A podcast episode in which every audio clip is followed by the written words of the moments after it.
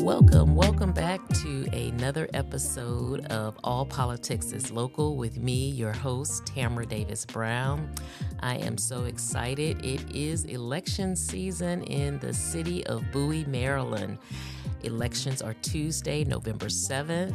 Um, hope that you get out and exercise your constitutional right to vote. We have with us on this episode, uh, just like the last, uh, we have another candidate that is running for Bowie City Council.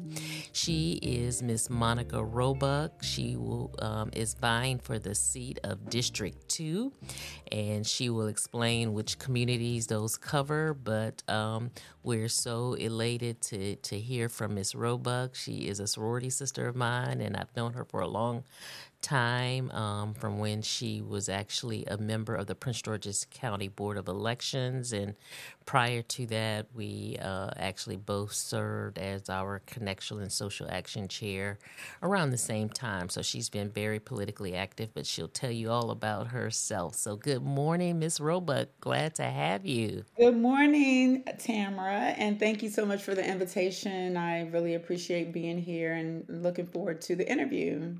Very good, very good. Well, we're going to get jump right in. Um, first, just tell us a little bit about yourself, um, wh- where you um, where you grew up, um, how long you've been in the city of Bowie, what is your profession, all those all those good biographical um, information. Okay, so I'm a proud Washingtonian. I was born in Washington D.C. and then I was raised in Prince George's County, so I have a love for both areas and so I grew up with my mom and my dad. My dad was a police officer, and my mom worked in the federal government. So I grew up with a proud respect for the police and public service.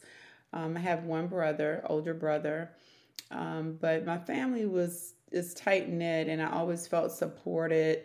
Things, of course, are not perfect, but I always felt very supported by my my father and my mom um, to to do the things that I want to do. And the, and my mom to this day is like very very involved in the campaign and very much supportive. And so um, I went to public schools in Prince George's County. I went to Yorktown Elementary, and then I went to Thomas Johnson Middle. And then my parents decided because my brother was playing basketball and they sent him to DeMatha, they, my mom advocated and she says, Well, my daughter's got to go to Seton. If he's going to DeMatha, then she's got to go to private school too. Okay. Um, I felt like during that time, the schools in Prince George's County were really great. I was actually zoned for Roosevelt, and I told my mom I could have probably gone to Roosevelt, and that, that would have been just fine. But um, I ended up graduating from Elizabeth Seton High School in 1989. Um, that's also a great institution, and girls, you know, being able to develop their skills and talents and things like that. Um, and so I've been living in the city of Bowie for uh, 23 years now. Um, okay. When I was married, um, I was married in 2000. We lived in District 4, and then um, after we separated, I moved into D- District 2. And so um, I had no idea that my my realtor was going to find me a house a mile from where I used to live. But okay. I love it here in the M section. It's quiet, it's um, peaceful, and that's one of the things that I really like. And so um, I've been actively involved since I moved into Bowie because I just think that it's important for people to be involved and have a say in things. And so that's where I am. Excellent, excellent. And you are an educator, correct? I'm an educator, yes. I've been in Prince George's County Schools since to uh, 1999, and wow. I've worked in a classroom. I have worked as a reading teacher. I've worked as a, a social studies teacher. I worked at Benjamin Tasker Middle School. So I am intimately involved with and know the families, and a lot of my students are are still here in Bowie.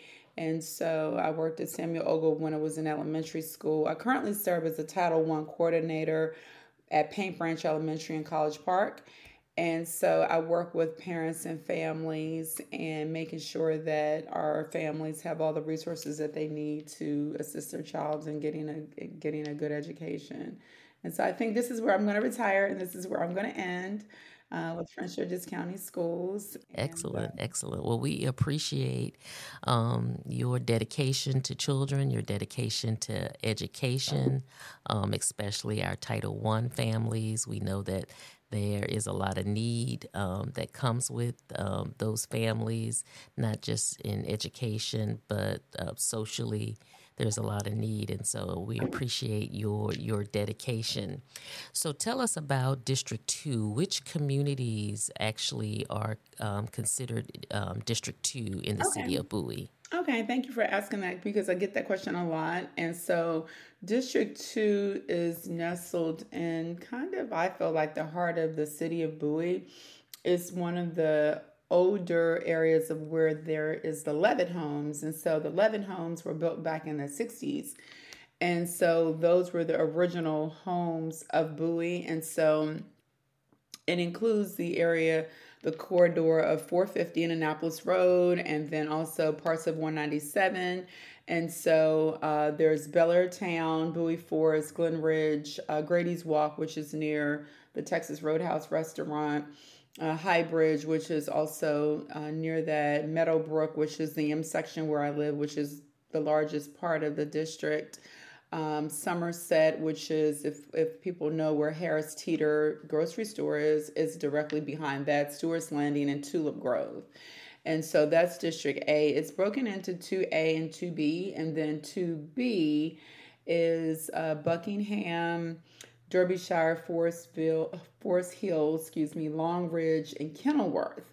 Now, there are only two precincts. Now, one of the things that I would like to do, um, if elected, is to make sure that the precincts and polling places are near the voters because right now, some of the neighborhoods are too far away from where they vote.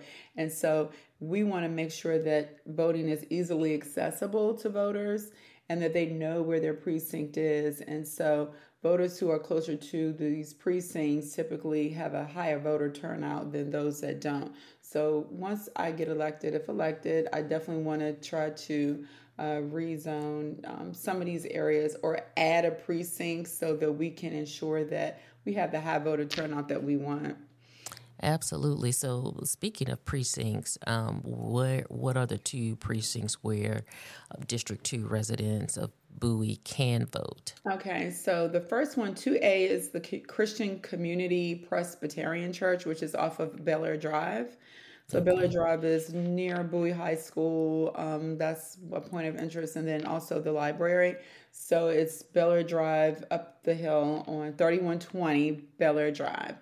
Okay. Um, 2B is the Kenhill Center, which used to be the old City Hall, and that's uh, 2614 Kenhill Drive. And so if they go to my website, I have the information of the neighborhoods and where they vote. The majority of the neighborhoods feed into the 2A, and the majority of the, the the rest of the neighborhoods, about five of them, feed into 2B. So it's critical that people know where they vote um, the Board of Elections for the county will be sending people home their voter registration card. Um, they just filed, they just, the deadline for certification of candidates was just this past Friday. Okay. And so now that they have the ballot set, they will be sending home the voter registration card, um, hopefully in the next couple of days, so people know exactly where they they vote. Okay, excellent, excellent. So, um, even though I was going to say this to the end, you mentioned your website. So, why don't you go ahead and um, give the listeners um, information about where they can find out more information about your website, social media handles, yeah, all those things? Sure. So, my website is Monica, the number four, Maryland.com. And so I have them on there in my platform, calendar, um, some pictures, you know, what my stance is on certain issues. And then Monica, the number four, Maryland on Instagram and Facebook. So I typically try to post um, two or three, four times a week to keep people up to date about activities going on in the community and things of that nature. Okay, excellent. So we heard that Monica the number four, Maryland.com is her website. Um, you talked about uh, keeping people informed um, about what's going on in their communities. Tell us a little bit about your platform. What is it that you hope to uh, accomplish as a member of the Bowie City Council? Okay, so my platform includes several um, issues. One of them is public safety.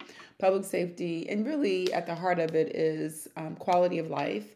And so, at the heart of quality of life is safety. You have to feel safe in your home and your community to have a good quality of life. And so, I want to work with police, I want to work with the communities, the HOAs, so that we can troubleshoot and figure out how do we fight crime. We just recently had um, a car accident where several teens stole a car. They ran into a utility pole and then they crashed into a house. And so wow. it's affecting everyone. And so, what I would like to see as part of my platform is programs so that students have things to do and places to go after school before their parents get home. And so the high school, there a lot of the students walk to go to Chick-fil-A and the different areas, but I think they really need programs where they can stay engaged in learning a trade or learning a skill and doing some productive things, even if it's a sports program. And so public safety is one of my main um, concerns, and we we should probably increase the number of officers that we have. Um, mental health is a major issue. I'm seeing a lot of issues in Bowie that I haven't seen before. I think people really are in need of um, mental health um, uh, services, but then also I've seen homelessness is also an issue. And these are things that we have to address. Our city has become more diverse than ever before and we have a lot of issues just like the broader culture and so also uh, development you know reducing development in our community is also a major concern and we have to be intentional about the type of development that we have and so right now where i live it's kind of already saturated so we don't need new construction of stores or residential properties and so um, I'd like to see really a halt on development of building townhouses or building houses right here in this area. But there are things that people do want, like sit down restaurants. They may want stores that are quality uh, retail that they can shop at in Bowie. And so we have to look at that. Um, and there are lots of shopping centers where if they have new leases where they have um, spaces that are open. We want to look at intentionally putting things there that people want so they don't have to go to Anne Arundel County. Uh, city services is very important. We want to continue with the two day a week trash pickup, the recycling. We have to look at our budget to see whether or not we need to raise the tax rate because right now the tax rate has remained the same for a long period of time but we have also had inflation. So we have to look at do we need to raise it? Because if we keep it the same, we probably will not be able to get the kinds of services that we have seen in the past. And our reserves are being depleted. And so we need to look at what do we need to do so that when an emergency comes, we have the money and the um, reserves to um, address the, the emergency like a pandemic. And so those are some of the things that I really want to address um, public safety, quality retail and development, and um, city services, and increasing the number of officers that we have, increasing the number of um, counselors and things of that nature that we have. And I think that's excellent, excellent. That's a mouthful. so I know I'm sure you probably have a little bit more uh, detail than what we can probably cover in this interview on your website with your platform, and um, you've identified a lot of issues. Um, you've given some. Um, solutions of what you propose to do but i'm sure that there's there's more details that um, you also have on the website so that's that's good um, so, um, you know, the, the ultimate question always is is why are you why are you running? We kind of talked about the issues, but I guess I put that but um, put that before the the cart before the heart. what is it? The cart before the horse, if you will. Um, but uh, what made you decide to actually run um, for Bowie City Council? Well, I was actually approached by a few people to run for city council, and maybe they thought that it was time for change and it was time for new leadership. Um, but I think at the end of the day, that being in a position, an elected position, is the ultimate way where you can make change in your community because you can make the decisions that affect the masses. And so I think, you know, we serve on committees, we serve uh, on boards and things like that, but being in a position where you can really make a decision that impacts the entire community, I think that's to me that's the ultimate way to make a change. Um, this is really continuing and finishing the work that I started. I ran for the special election five years ago. And so, unfortunately, one of the council people was being recalled, and I ran for the special election. I didn't get it, but that was like my feet getting wet into um, public um, politics. And after that, I ran for delegate. And that was uh, a very good race competitive. I got 7600 votes in that race. Um, almost came into the third place. Um, and so this is finishing the work that i started and just continuing on my journey of public service to the community absolutely. Okay very good very good. Um, so we talked a little bit about why you're running. We talked about your platform. Um, one of the things, one of the reasons that I created this uh, podcast is to really reach a younger generation, our millennials, our Gen Zs, and um, those that are, um, you know, just starting their adult life. And the hope is to try to get them more actively involved and engaged. And so, my question to you is what would you do to um, encourage our um, younger generation, our younger voters, to get more active and engaged? And why should they actually? Um, be engaged in the political process, or if not necessarily political process, but government and um, you know being involved in their local government. Yeah, so young people, it's very important that they get involved because the decisions that are being made are going to impact the rest of their life. And they have so many years ahead. And I always say, if you're 20, you have 60 years ahead of you, and you want to make sure that whatever decisions that are being made for you now that you can live with. So now's the time you can actually make a decision that you can live with that's going to affect your life in a positive way. And when you think about the movements, they've always been led by young people. They've been led mm-hmm. by right. John Lewis and Martin Luther King, and they've gotten into the movement because they have, you know, they they have the energy, they have the right. foresight, all of that. And so I would say they should get in there. They shouldn't leave it to the the adults, you know, and people our age. I think their voice is very, very important and it's very important that they vote. We have this right to vote, and like has always been said, people have died for this right. People, in particular in our community, have died and suffered through gaining the right to vote, and it's barely been 50 years, and some of those rights are being lost. And so we need to make sure that we don't take this for granted. We cannot take these votes for granted um, it's very important that we have the people in place that represent our community and represent the more importantly represent the issues that impact our community. And so even if they're not in office if they vote we can't sit on the sidelines. We can no longer sit on the sidelines with that. So young people i would say you know get out to vote uh, if you're not registered, please make sure that you're registered to vote. We have a presidential election, we have a Senate race that's going on, and educate yourself about who is running and what they stand for. I always tell people, you know, you need to understand who you're voting for right. and what they represent, and don't leave that to somebody else. You go vote. exactly, exactly.